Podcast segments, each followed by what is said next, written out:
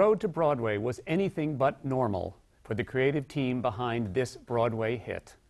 Hello, I'm Ted Chapin, chairman of the American Theater Wing.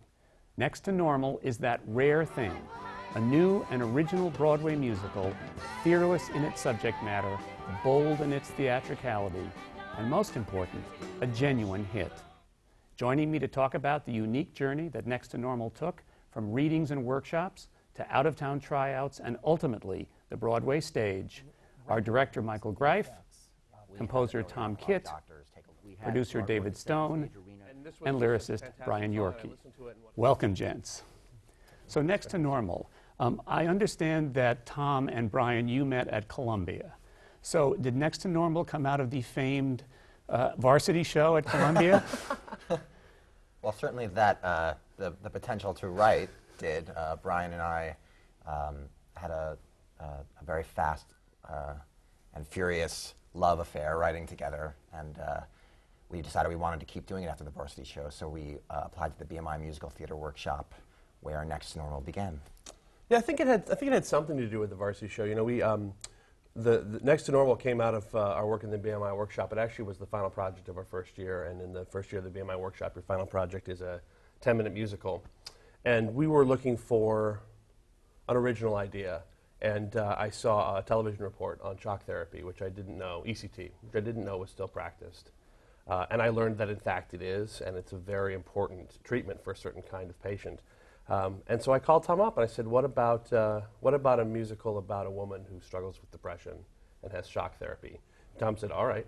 and, uh, and I think that partially came from, you know, um, from our college experience where I would call him up in the middle of the night and say, what about a song about people getting drunk in the library? And he'd say, okay. So, I mean, and that's really kind of characterized our relationship. And, and from that beginning, you know, Next to Normal was born. But isn't, isn't the BMI workshop uh, a, a, fairly regimented um, sort of process of what kinds of musicals you should write that lead up to an original? I mean, it to, is. To there's, a, there's a um, uh, through the first year you have a series of assignments that I think are are very. I think they vary a little bit, but I think that year after year of BMI um, workshop attendees have done the same assignments. One of them is writing a song for "Death of a Salesman." I think is one uh-huh. of the uh-huh. famous assignments. Streetcar um, named Desire. Streetcar named Desire. Writing a charm song. You know, so there are very sort of series of regimented assignments, and I think, you know, we learned. I always refer to the BMI workshop as our graduate school mm-hmm. in musical theater, and we learned a tremendous amount. We also I think, as you know, I think as you know, cocky young people, this was a while ago, tend to do. You chafe, you chafe a little bit against sort of the regimentation of it all, and want to break out a little bit. So that's really, I think, part of. Is that fair to say? I think so. Yeah. But even even within the uh, the BMI workshop, was the idea of a musical based around a woman who has electroshock therapy uh, greeted with enthusiasm by your colleagues? I think most people probably were uh, very questioning when they, uh, when they found out we were writing this. And what was interesting was after this presentation, this first 10 minute presentation, uh, there were still a number of people who thought that, well, that was very interesting, but how could that ever go anywhere else? And then there were some people who came up to us and said, that was really inspiring and wonderful. What are your plans? Um, so I don't think that Brian and I, after that, were necessarily thinking we would continue to write this show, but what we found over the next couple of years was as other ideas were coming into our head, we kept going back to the subject matter. We just kept being inspired by it and wanting to write uh, new songs for it. We went backwards a little bit because you're supposed to do your outline first and right. then write your songs, and we wrote our songs first and then had to figure out an outline around them all. Um, but, Which, for uh, the record, we don't recommend. no, we don't. But I think that the enthusiasm that we were getting from people was what helped us keep going. And what was it about this, the news story that you saw that made you feel that there was uh, that something musical? And was it her that you that you it thought was, of? You know, the, the, the, this was many years ago, so I don't know if the statistic is out of date or not. But there was a statistic in the news story that uh, a disproportionate number of patients who receive shock therapy are women, and a disproportionate number of the doctors who prescribe it are men. But at the time, it sort of made me think of a woman who has uh, and Tom and I knew a, a number, have, knew a number of people in our own lives and also mutual friends who had struggled with depression and mental illness for some time and had struggled with finding the right treatment for it and navigating the sort of psychiatric establishment to find a treatment that worked for them. And so the idea of that woman was really, I think, compelling to us and sort of following her journey and all the sort of men in her life who tried to help her get well. But did you think of, of, of writing her talking about her mental illness, or did you think about her avoiding her mental illness, or do you think about other people being drawn into it as the first way in? I think that it, uh, part of the reason that BMI was 11 years ago and we're now here is that it was a difficult story to get right. Um, and We'll get to that. We have some people here who are involved. who helped us. So I think that at first we um, we had a lot of different ideas. We were very influenced um, by obviously Rent at that time and Tommy. Uh, we wanted to tell this story using rock music primarily. Um, and we had certain fantastical elements, so it was mental illness. It was also a vibe and a mood um, and, and an idea, I think. And what we came to realize is that it had to be more specific. It had to, what not, we, we can't be writing a show about mental illness. We have to be writing a story about a person and a family and what they're going through. Um, and we had lots of great help doing that. But at that point, we didn't quite know that. Could I ask you to play one of the first songs th- that you wrote for the show? Because when I was listening to the uh, album, the extraordinary, I have to say, cast album that you guys made, um, it- when I heard that this song, I, I Dreamed to Dance, was one of the first songs, I thought this has got to be interesting because, in a way, this, this doesn't sound like anything you just talked about. Yes, So- no, and, and uh, that was a good thing to realize early on, is that the score could go in many different directions. Um,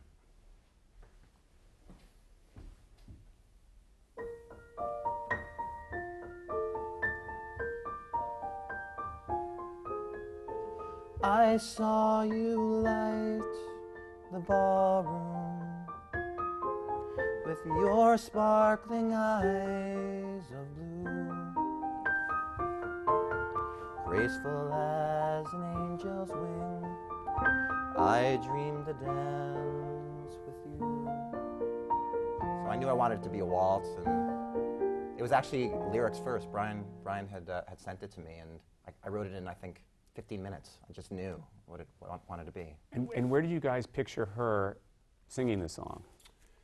We pictured it, you know, much like it is now. Sort of, she opens up a music box and and uh, that tune plays, and it, you know, brings to mind a memory, and that's the memory that she has. And it's it's amazing. That's one of only, I think, two or three songs from the very first uh, ten-minute musical that have any sort of presence in the current musical. But uh, but it's very much like it was. And it's titled, the, the show at that point was titled? Feeling electric. Feeling electric. And how long in the process did it keep that title? Uh, the second stage was when we changed it.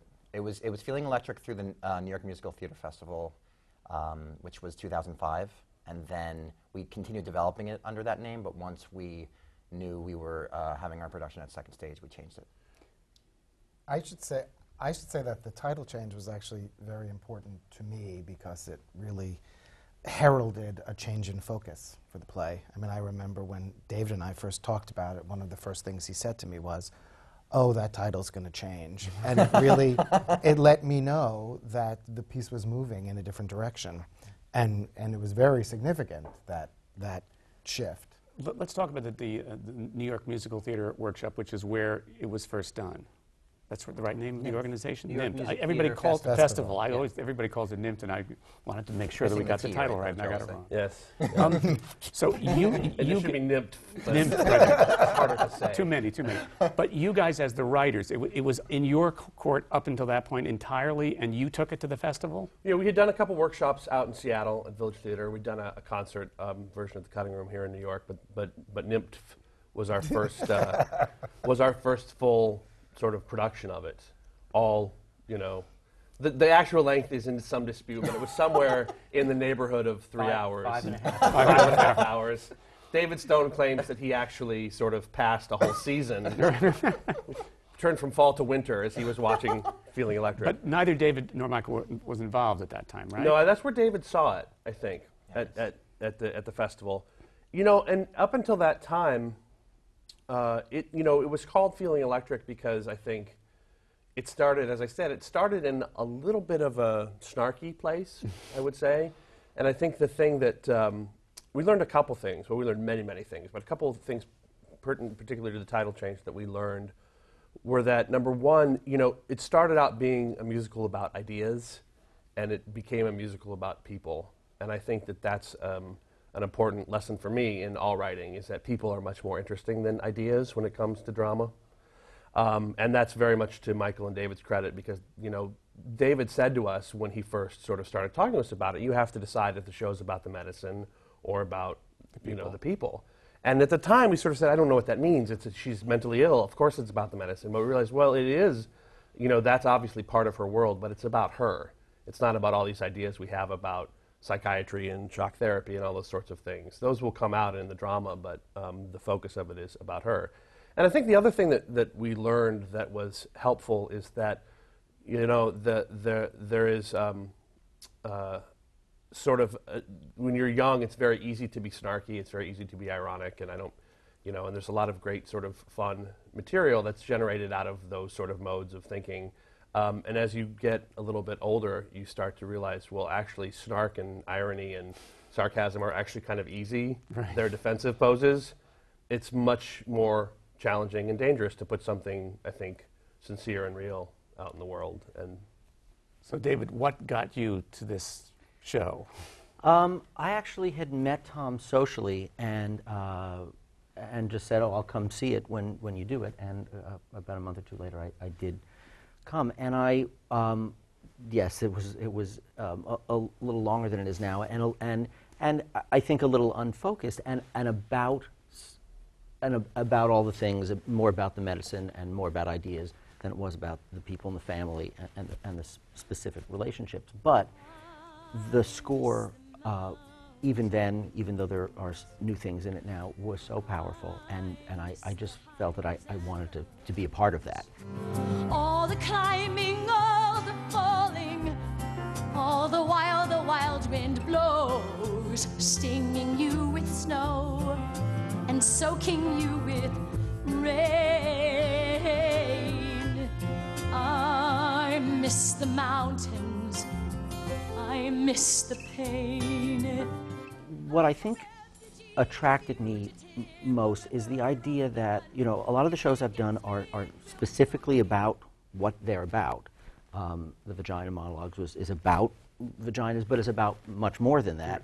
And and to me, that's what this is too. It's about um, this woman and her illness and how it affects her family but it's about how all of us are, are, you know, we all, I think, grew up in that household. It may not have been a household with mental illness. It was, um, might be a household with addiction or just family members pulling energy Sucking and pulling air out of the focus. room. Yeah, and and I I I felt that, that that you know I never think oh I want to produce something because of who will respond to it, but yet I understood that everyone could feel something about about this show, and so I just wanted to be a part of its journey.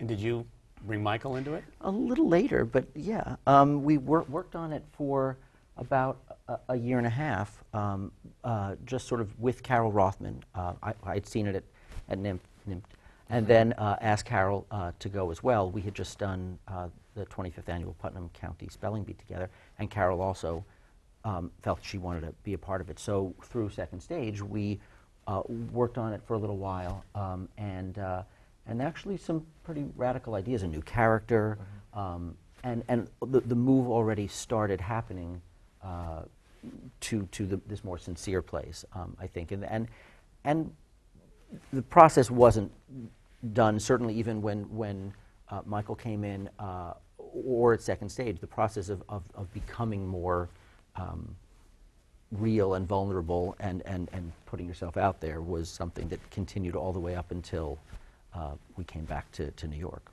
I think it's fair to say that, that any authors doing a show at a festival where you are, you are hopeful that a David Stone or David Stone will come and have the reaction that he had. But when you all sat down, what was, was there anything that he said at the beginning that you thought, uh, you know, either that never occurred to us or I don't think you're right?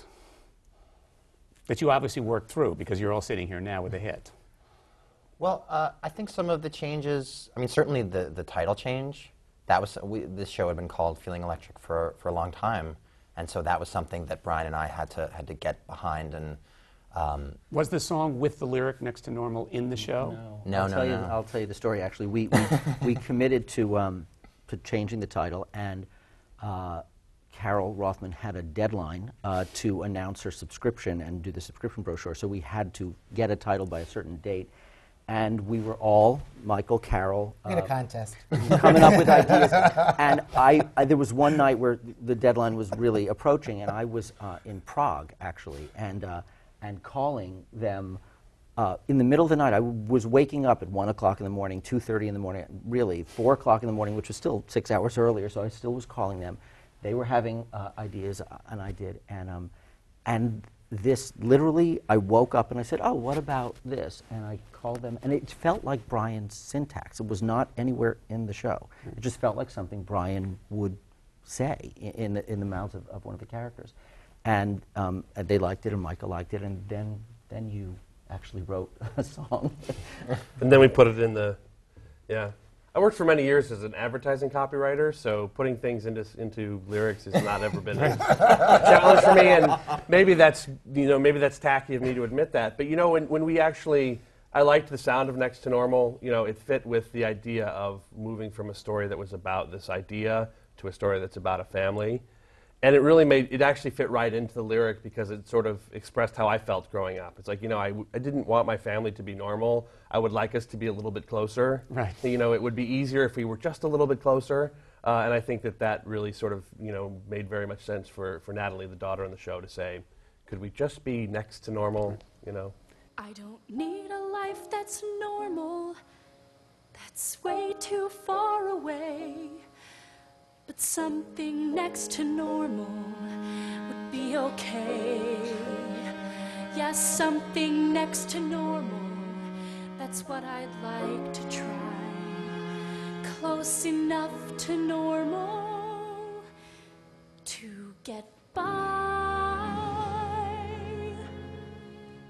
Did this artwork come at second stage, or did that come later? That came actually in between Arena Stage and Broadway, and uh, um, we we had artwork at Second Stage. Arena had their own way of doing things, and so this is what we use for Broadway. And I have to congratulate Tom. Usually, when these things are done, the music, when music is used in the logo, it's illiterate. This is accurate.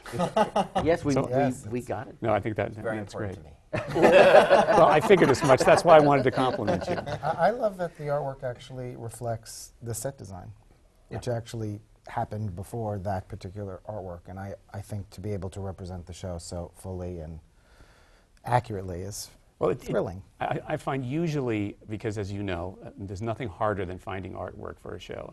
And usually, when, when it's good, you realize the show's probably good, and, and everybody's writing and working on the same show because it all reflects the whole thing.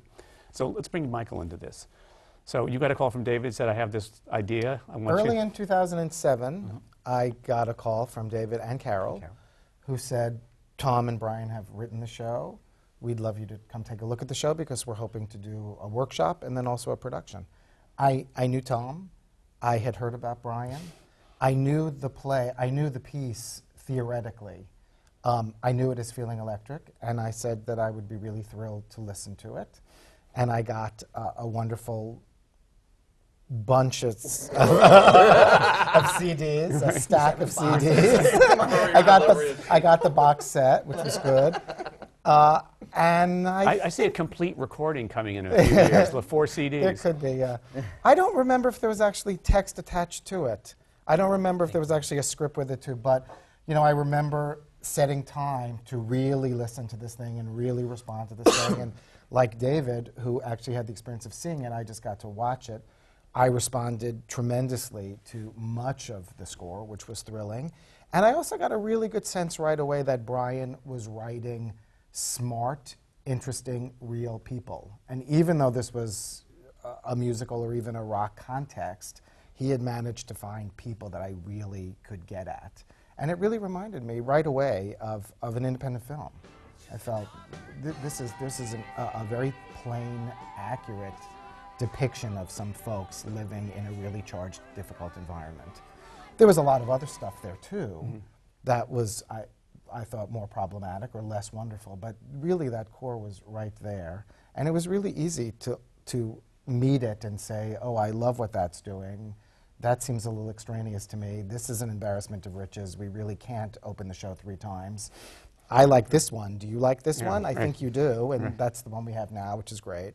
Similarly with the end of the show, uh, maybe the way acts ended and acts began too. But um, Details, details. but you know what a great process to be able to weed away. And once there was weeding away well or simultaneously while there was weeding away when i first came in to talk to tom and brian and carol and david um, there seemed to be a real shared feeling of oh this has to go and a wonderful feeling also shared of what needed to be built you know there were aspects of the story especially about the mother and the daughter that you know when i came into the room all of these other artists were already saying one thing we really feel we need to get at a little more strongly is what happens between the mother and the daughter mm-hmm. which seemed exactly right to me. And i just felt like we were really on the same page. And I, I- you know i mentioned earlier about the title. It really did prove that this change in focus was really widely held, and, and they really mean it. Because sometimes you go to these meetings and it's like, oh yeah, we should do that, and uh, you sort of have in the back of your head, this will never happen. this isn't. There's not going to be any movement here, and this really felt like, oh, these people are ready to make a move, and everyone was sort of saying the same thing. It was it was a very healthy even though it's such a diseased subject, it was a very healthy environment to walk into. It felt great right away. Since we're sitting around a piano, I'd love to if- play some song that sort of is, that represents next to normal at that point before, before it was performed at second stage. Something that, that well, you guys were obviously excited, you know, and more contemporary, because it is a contemporary score, and I asked you to play one that's reminiscent of, of the past. But uh, Sure. Well, I mean, I can play you a little bit of. Uh, Why don't you play Feeling Electric? I was going to say, yeah, yeah, of the, the title Elec- track. title track. Electric actually was still in at second stage, um, famously, and uh, and I, we'll talk about that. But Yeah. why don't you play? Uh, I'll just start right on the.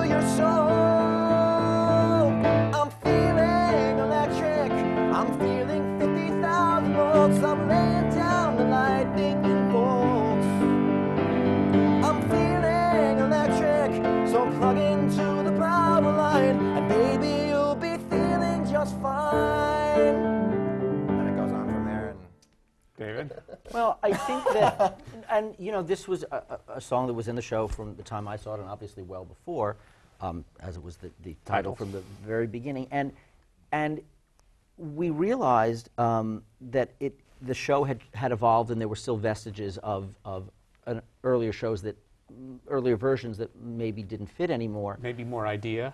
Yeah.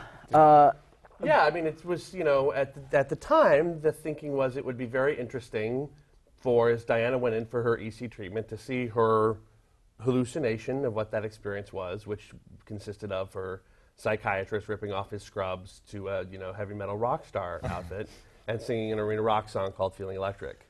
It seemed like a good idea at the time.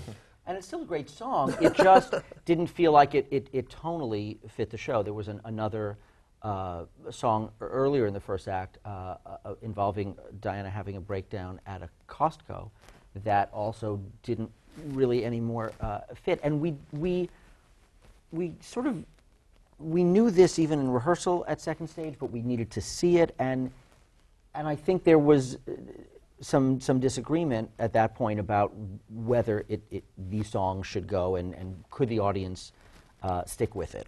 Yeah, we agreed probably 75, even 85% of the time. And then there was another 15, 20% that we didn't agree upon until maybe Washington or New York. And I think but that- that's, that That's- was what the process was like. That's collaboration. Yes. Yeah, and I, you know, I have to say, I think that, it, it, it, not that anyone's trying to apportion blame. It was part of the process, but I think it was hard for for Tom and I, and especially for me, to let go of things that we had had been and had in the show for years and years. It took time. It took also, um, you know, the, the and I'm sure we'll get to this, but the pressure of the New York opening at second stage, which for me was the biggest thing I'd done in New York up to that time, um, w- was not the best um, s- atmosphere for clarity and calmness of thought. So, you cling a little bit. you know, you cling a little bit to what you think you know, uh, and then you know, and, and and subsequently, and I'm sure we'll talk about this. It became easier to sort of say, oh, you know, that we do have to let go of that. And I, and I've said this before, but one of the one of the many great things about our run at Second Stage is the Second Stage theater, that beautiful theater that they have on 43rd Street, has this little odd loge section on the side. Um, and sometimes, if it's not fully sold, you could go down to the end of that loge and watch the audience watching the show. Um, and so, night after night, I could go watch them watching Costco or Feeling Electric and seeing an audience that had been leaning forward and interested lean back and go, What the hell is that? Audiences don't lie. Audiences don't lie. They don't lie. People individually can lie to you. Audiences don't lie. And so it became obvious. Okay, they're not getting it. You know. So your options at that point are you can stand at the door and explain it to everyone as they leave, Not efficient. which is not efficient nor particularly effective, or you can do something else. That's great. I, I wanted to just to ask at, at this point because I, obviously the subject matter of this show of, of this woman who's going through electroshock or electro Convulsive. Oh, convulsive. Th- I- I think we should speak of it differently because that's one event in the play. It, perhaps once upon a time that was the event of the play. This is about a woman who has mental illness and the effects of that mental illness on her family and various treatments she Various pursues. Talk therapy, drug therapy, So- ECT. And- What, and- what, what I wanted to ask though is, is, is clearly, clearly you're in a territory for which a certain amount of research would have been necessary. And I just wonder where in the process and how much did you do, or when did you get to a point that said, you know what, the world may do it this way, we're writing a show, we're doing it this way. I think that we uh, we wanted to make sure that the medicine was right no matter what, and that's uh, because it, it is such a emotional story uh, in a difficult subject matter that people are struggling with. Certainly, um, we get the question all the time about it, whether it's autobiographical, and in no way is it. But we have been touched by mental illness the way everybody has, and certainly in my family. Um, I come from a, a, a family of doctors. Luckily, my um, father-in-law. Um, is a psychiatrist. Um, my, my wife's uncle uh, is a pediatrician. Uh, so we, we had early on a lot of doctors take a look at the draft and give us their uh, feedback. And we always wanted to make sure that everything, even though it has to be dramatic and you're telling a story, um, you really want to get the details right and not have anyone say, well, that could never happen. Because I think it would pull people out who, who know it well. Yeah, it was important to us, you know, the, the, the, the specifics of her situation, her diagnosis might not be the experience that everyone else has had.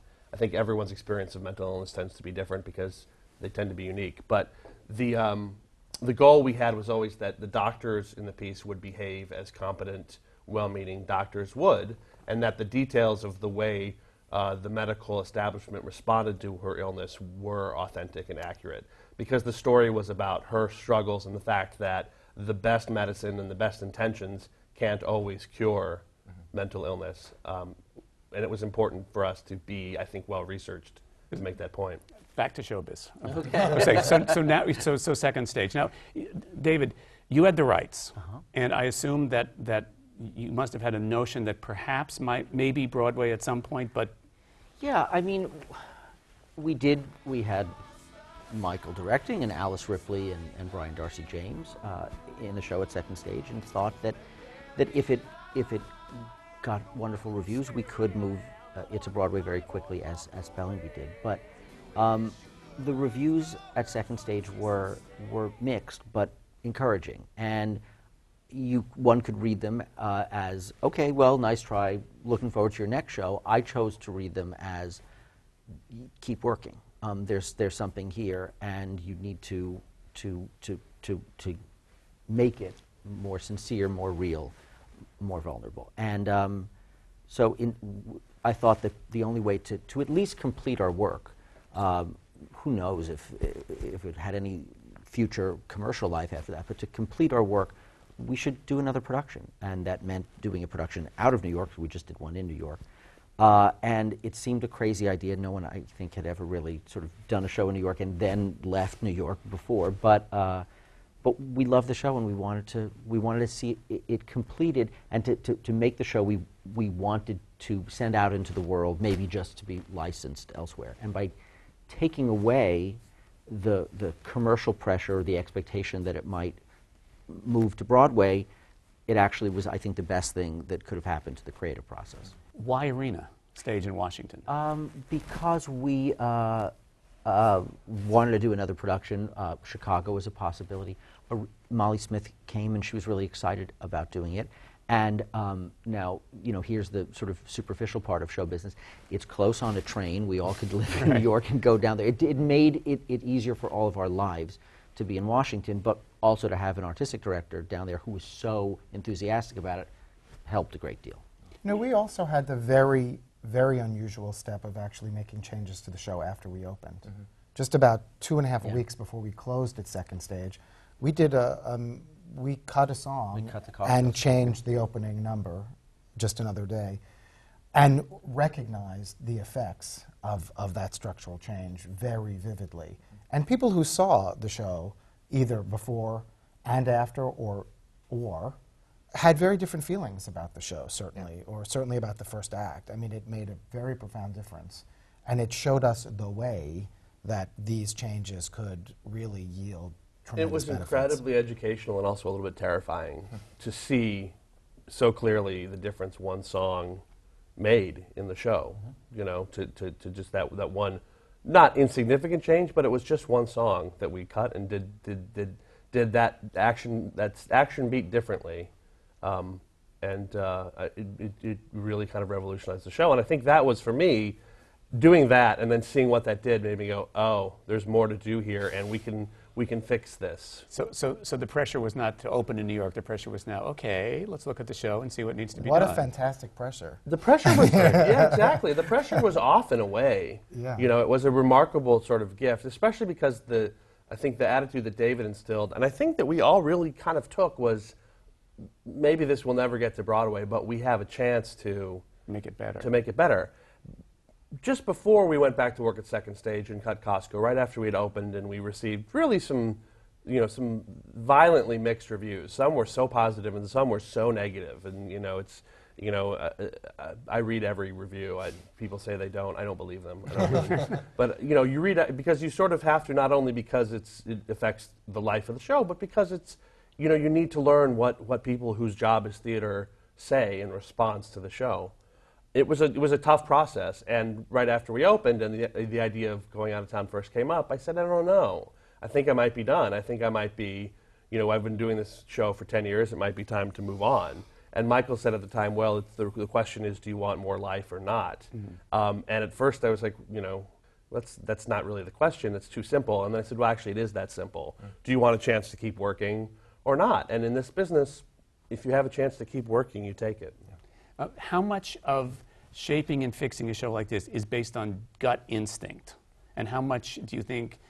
Do you think um, we don't know that much about that person? We need to know more about that person. That person's not sympathetic. I, I actually think that that it was the run at second stage, and it was the, the press, and it was the audiences who told us when what w- they we needed to see m- more of Dan, of the husband. We needed to understand why he was still There. a s- why he stayed. Uh, we needed to, to sharpen the relationship with with uh, mother and daughter, and that there was was a song at second stage, but it wasn't quite the right song, wasn't the right tone. Uh, we were putting people off by the, the tone of this Costco song, and Anna Feelin' Electric, and we needed to, to see Diana's ECT through um, Her point of through her view. point of view rather than some you know secondary character. And these were things that were clear as day from the audience and the, the press. And so the gut instincts are how to fix it, and that that's what uh, the artists do. And also but, there's- but the idea of what to fix was pretty clear. And also when they matched up with your own gut instincts. Right. And there was a lot of that for all of us. And There was a lot of like, oh, I worried about that. Oh, that makes sense. That I felt that. I, I had a, I mean, and I had a, a notebook that I filled in this time with um, quotes from reviews, quotes from friends and colleagues, notes from Michael, notes from David, Carol, um, and things that Tom and I discussed. And we'd go through, Tom and I would go through the notebook and look at the things that, that appeared on every page. And I, I know that sounds sort of pedantic, maybe? I'm not sure that's the right word, but that's what, Smart. it's what we did. And it was actually sort of not a creative process. It was very much like doing homework. But then once we sort of saw the things that appeared on every page, we had a to do list. And then that's where the creativity comes in. You figure out how to execute it. But it was a very kind of, you know, diagnostic process at that point, and I think it was the way to go. So, so you listened to everybody and then figured out where there was I, Consensus. consensus. Consensus. I think you listen. I think you listen to everybody. I think it's folly not to. I think anyone who has a genuine response to what you've done can be helpful to making it more, to making the thing you do have the effect you want it to have. having you know i mean i remember when we were uh, in san francisco pre-broadway with wicked one of the things that that um, joe mantello and, and stephen schwartz and i were trying to explain to mark platt who, who, was our, my partner on it and hadn't done a musical yet is that you you listen to everyone um, w- especially when they're telling you what is wrong uh, and what they're not understanding. Everyone can have an opinion about what's wrong. When they start telling you how to fix it, then you then you tune out. You, you can't listen to everyone's opinion on how to fix it. You really can only listen to, you know, each other's opinion on how to fix it. What's interesting about our show too is that because so much of it is through composed, or uh, we don't have so many applause buttons. I mean, none in Act Two. You can't always go on the audience every moment of your show. You're you're, you're kind of going on a feeling anyway. And I remembered thinking uh, the week before we opened a second stage, I actually went out to lunch with Anne Marie Milazzo, uh, our vocal arranger, and I said, we're going to get killed on Feeling Electric, aren't we? I just feel it. There's something about the audience in that moment that's, that's just not right. Um, and, um, you know, it was wildly all over the place in terms of reaction, but I remembered being down at Arena with the new ending, and you could just feel it in the audience. And the same thing with Act Two, even though, again, there's no applause happening, you just could feel how they were with it in a totally different way. Um, and sometimes when we got to Broadway, applauding in places, we had, to, we had to move to take them out because we really didn't want them.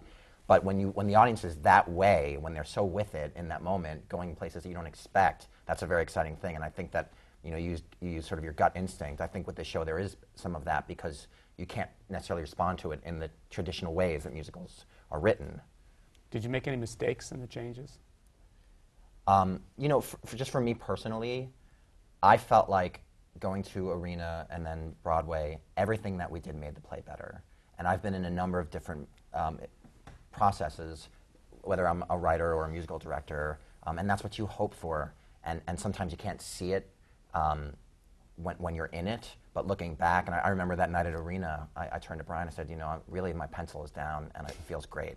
I don't, there's not anything I regret that's up there. Because I, I have to say, that's very much the feeling I got about the show. Because I saw it at, at second stage, and I thought, I really admire this. I, I can't love it, I admire it. It sort of kept me somehow at a distance. And then when I saw it on Broadway, I thought, I don't know what work they've done except the Costco song. I was very aware that that's not there. But the rest of it, I don't even know what you did. The way I- the you know. first act ends is significantly Yeah. different.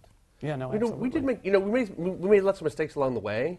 One of them that I think is very interesting, and I don't know if we want to get one more little piece of music in, Sure. but um, we, there was a song called "I've Been," which is originally Tom. Tom, Tom is also a, uh, has a band, the Tom Kitt Band, and it was a song that he wrote um, for them years and years ago. And I remember listening to it, and like many of, I say this, you know, in all in all affection, but like many of Tom's rock band songs, they're about a young man in love trying to find his way in the world and figure it out. And uh, this was, uh, uh, and being a bit beleaguered.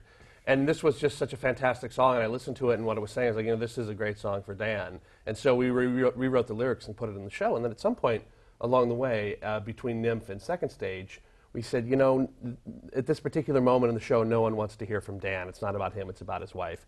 So we cut the song. And then at second stage, we heard, you know, at this point, we need to hear from Dan.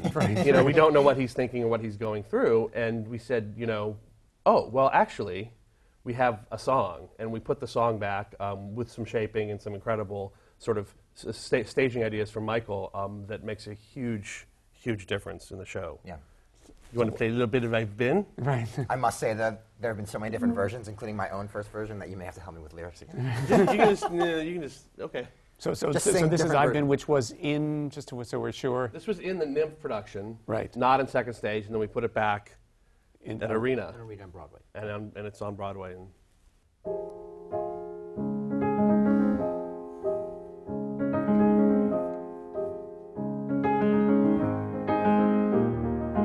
Standing in this room while I wonder what comes now. I know I have to help her, but if I know how.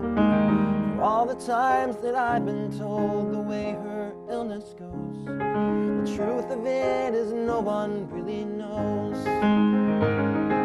And every day this act we act gets more and more absurd. And all my fears just sit inside me, screaming to be heard. I know they won't, though not a single word.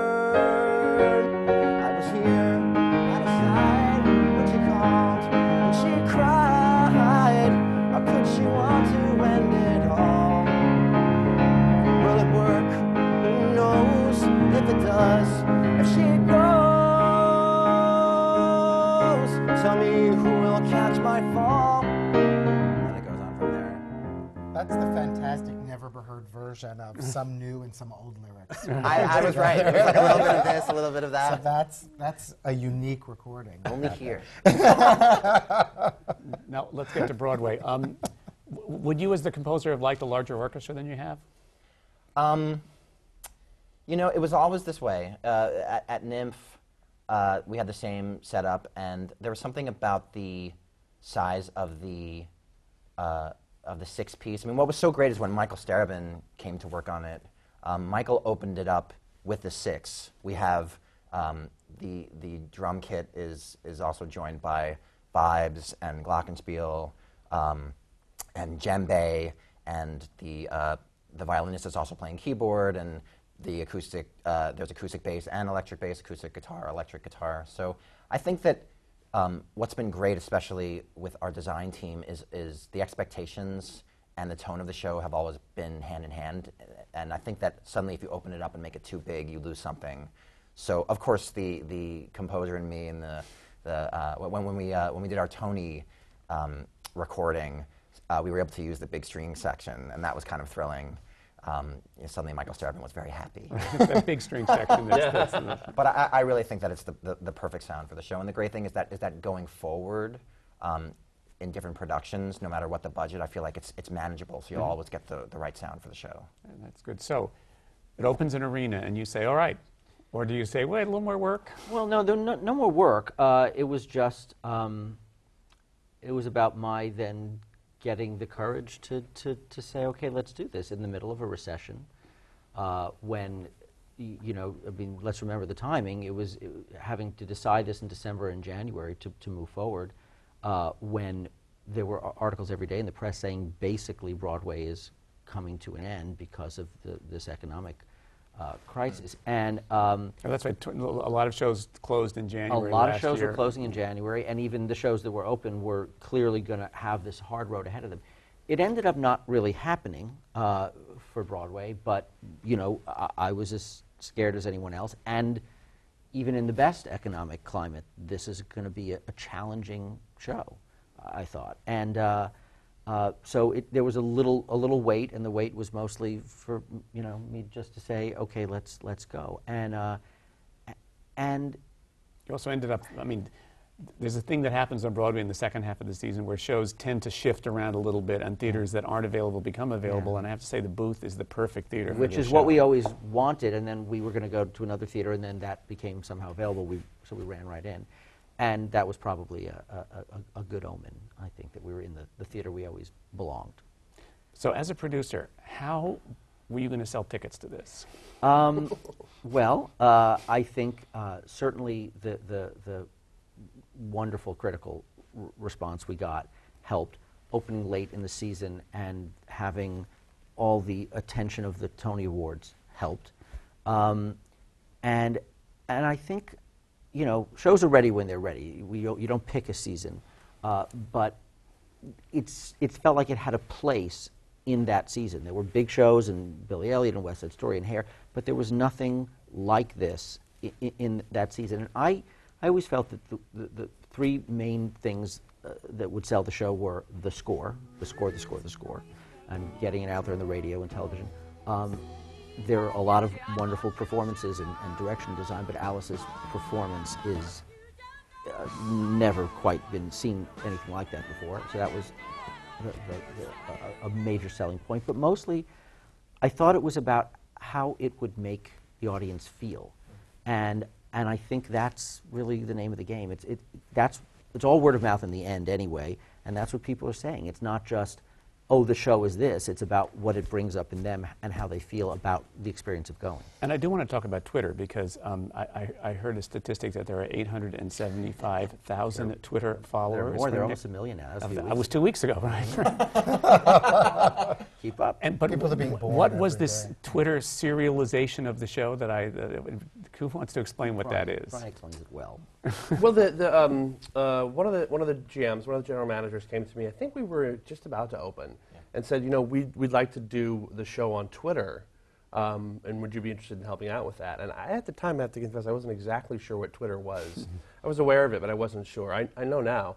And so the idea was that we would, uh, along with our interactive uh, ad agency situation, we would break the show up into individual tweets from each of the characters and tell the story that way I mean, from the show itself. from the show itself and tell the story of the show from individual Dan, Diana, Natalie, you know, everyone tweeting what's going on, using some dialogue and some lyrics from the show, but also filling in.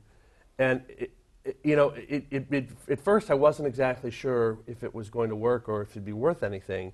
And then what I realized as we went along is it's actually sort of a really fascinating way to tell the show because you got to sort of the characters got to say more than they get to say in the show, and you got to get inside their heads in a way that you didn't always get to. Um, one of the things I think was most exciting is, you know, Henry, who is Natalie's boyfriend in the show, and is a great, you know, art, you know, great ardent sort of faithful kind of guy, but doesn't always get to sort of. He mostly reacts in the show, and in the Twitter performance, he could spend time sort of mooning over Natalie and talking about why he likes her. And I think our the Twitter followers especially responded to that because they were able to really get to know Henry and, and get to know um, sort of how he was like many of them. And it was a really sort of fascinating way to tell the story that was the story that we were telling on stage from a bunch of different angles. and and and the followers followed it over any period of time while while they're watching the show. Over Or- about six weeks? First, it was yes. Each scene in the show uh, was each day. So the first day was scene one, and uh, there would be one tweet each from each of the six characters, and then the next day scene two. That went on for 40 days. Then th- uh, we asked for pe- the audience to tweet in and say what they thought uh, about the show, how they thought the show, what happens after the ending of the show, and then Brian and Tom responded how what they think after the ending, and then we said, well, we want to uh, all write a, a song together on Twitter, uh, which all being the characters and the people and the no, followers. the followers and Brian and Tom. Okay. So they contributed the ideas for who would sing the song, what the song would be about, where the song would be, um, and and and and even some lyrics. And then Brian and Tom And wrote you- the song with them. I won't ask you to play it, but you wrote the song, yes? Yes. Did you Uh, put it in the show? No, no. it was never for that. But, but what, what I wanted to do uh, in writing it was if there was going to be a new song in the score, what would it sound like? I don't want it to just be this strange anomaly that you hear it in just because we say it's from Next Normal it is. I actually incorporated themes um, from a number of different songs and tried to write a song in the same mood and tone. So it would be something that we were proud of no matter what and, and, and felt like it was in the world of Next Normal even though it wasn't going in the show. I, I, I, I think it's in the whole world of, of using what's available to, to, I wouldn't say sell a show, but yes, sell a show, but more importantly, spread the word and, and you know, and, and get the word out there and get people interested in. But that's what it was. And I, I still, I don't think anyone really understands what Twitter is such, so, such a new technology, what it's going to be used for. The idea is just to create a community, to cr- have a discussion. Um, we never said, hey, buy tickets. You want some merchandise? You know, we'll give you a discount. We, we, it was really about, we have this. Would you be interested? And that's why they were interested. When you know, we have more followers than, than Starbucks, which is mostly saying, hey, do you want a, a, a, a discount?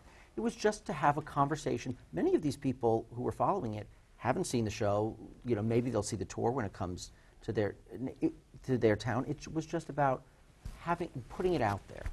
What, what I felt er, early on, which is why I thought that Next to Normal could resonate, was even at NYMF, there was a real sense from the people who were seeing it uh, uh, um, that not only were they having an experience, but, but it was getting inside them, that it was something they were experiencing very viscerally and telling people about.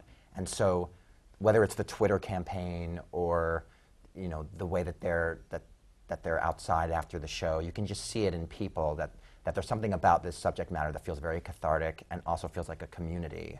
And so I think that we didn't want to just put things up there and be at a distance, say, here's our show and here's some pictures and, and go ahead and enjoy that. But actually, what's so great about writing the song was that it was a communal experience and people had a stake in what was happening with something that they were very passionate about. And I think that's why it's worked so well. But those who are interested in the show, the website is great and gives you incredible it's a fantastic information. I could have been there all night Yeah. looking at it. It was, it, was, it was amazing.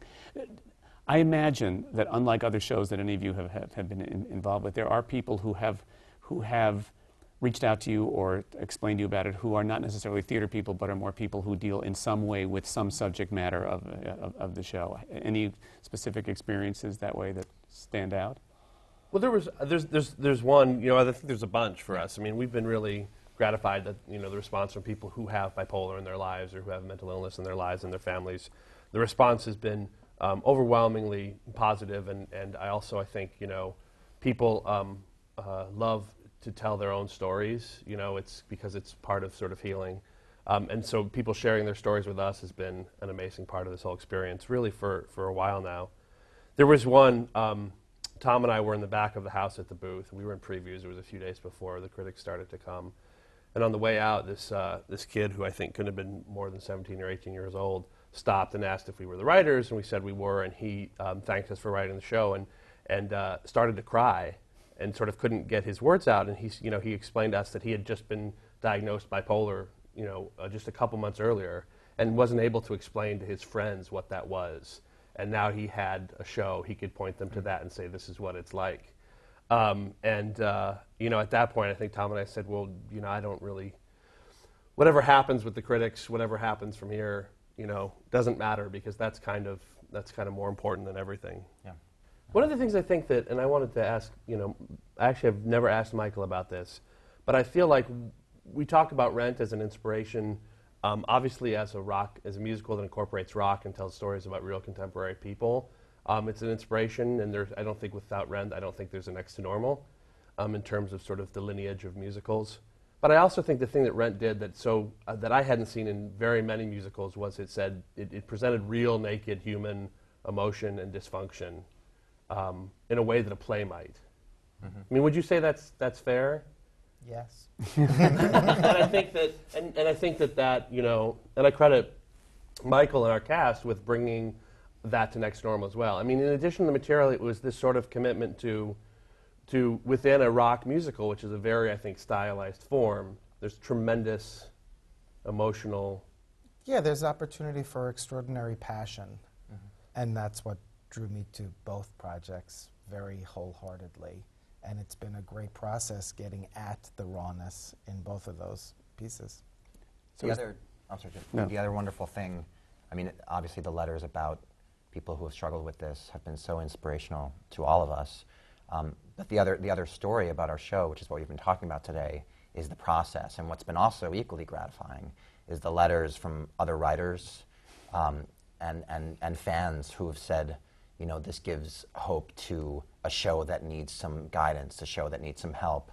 You know, what David has done, I know, has inspired so many people about the care to give to a show and, and, and, and like Brian said, more life. So I think that, you know, what's been great is, is, is emails and, and words of support about you guys stuck with it. And, Um, and Tom got the, the Frederick Loewe Award from the Drama Guild, and we were all there to see him get it. And it was a room full of playwrights. And in his speech, he thanked David Stone for believing in an unlikely show and, um, and sticking with it. And, and the, then the playwrights in the room gave David a round of applause. And I was like, I, I, I don't know, but that may be one of the first times a room full of writers has applauded a producer. It was pretty amazing. I think it's clear that that everybody hopes that musicals are put together the way yours have. It doesn't happen all that often when there are writers with a passion that start, a, a producer who sees something and says, I can add to this, and a director who, who uh, sees exactly what this is and, and shapes it. I thought, as the director, I'd give you the opportunity. I'd love to, pl- to play us out with a song because we're getting to the end here. So I thought you might We choose. choose a song? You can, the director can choose a song. Director's choice. The director's. Well,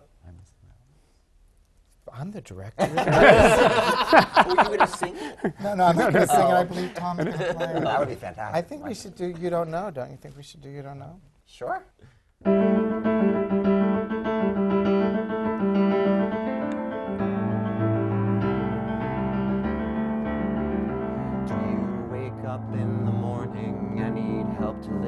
Lift your head? Do you read obituaries and feel jealous of the dead? It's like living on a cliffside, not knowing when you'll dive. You don't know, do you know what it's like to die alive? When a world that once had color fades to white and gray and black. When tomorrow terrifies you, but you'll die if you look back. You don't know.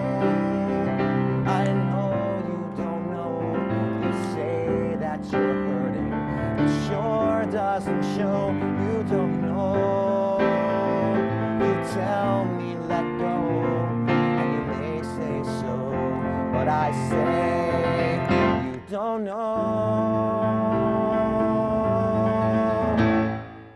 Thank you. Just in context, the song comes where? Oh, uh, about a third of the way for th- after a third into the first act.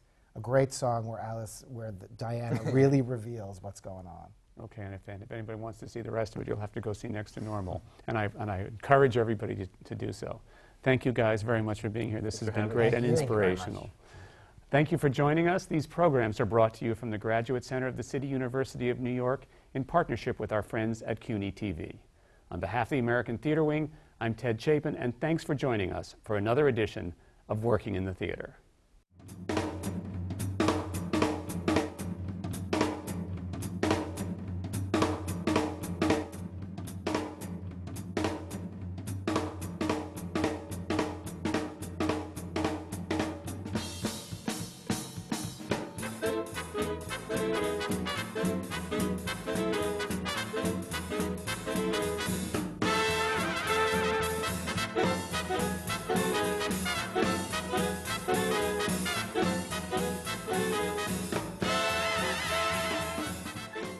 I'm Ted Chapin, chairman of the American Theater Wing.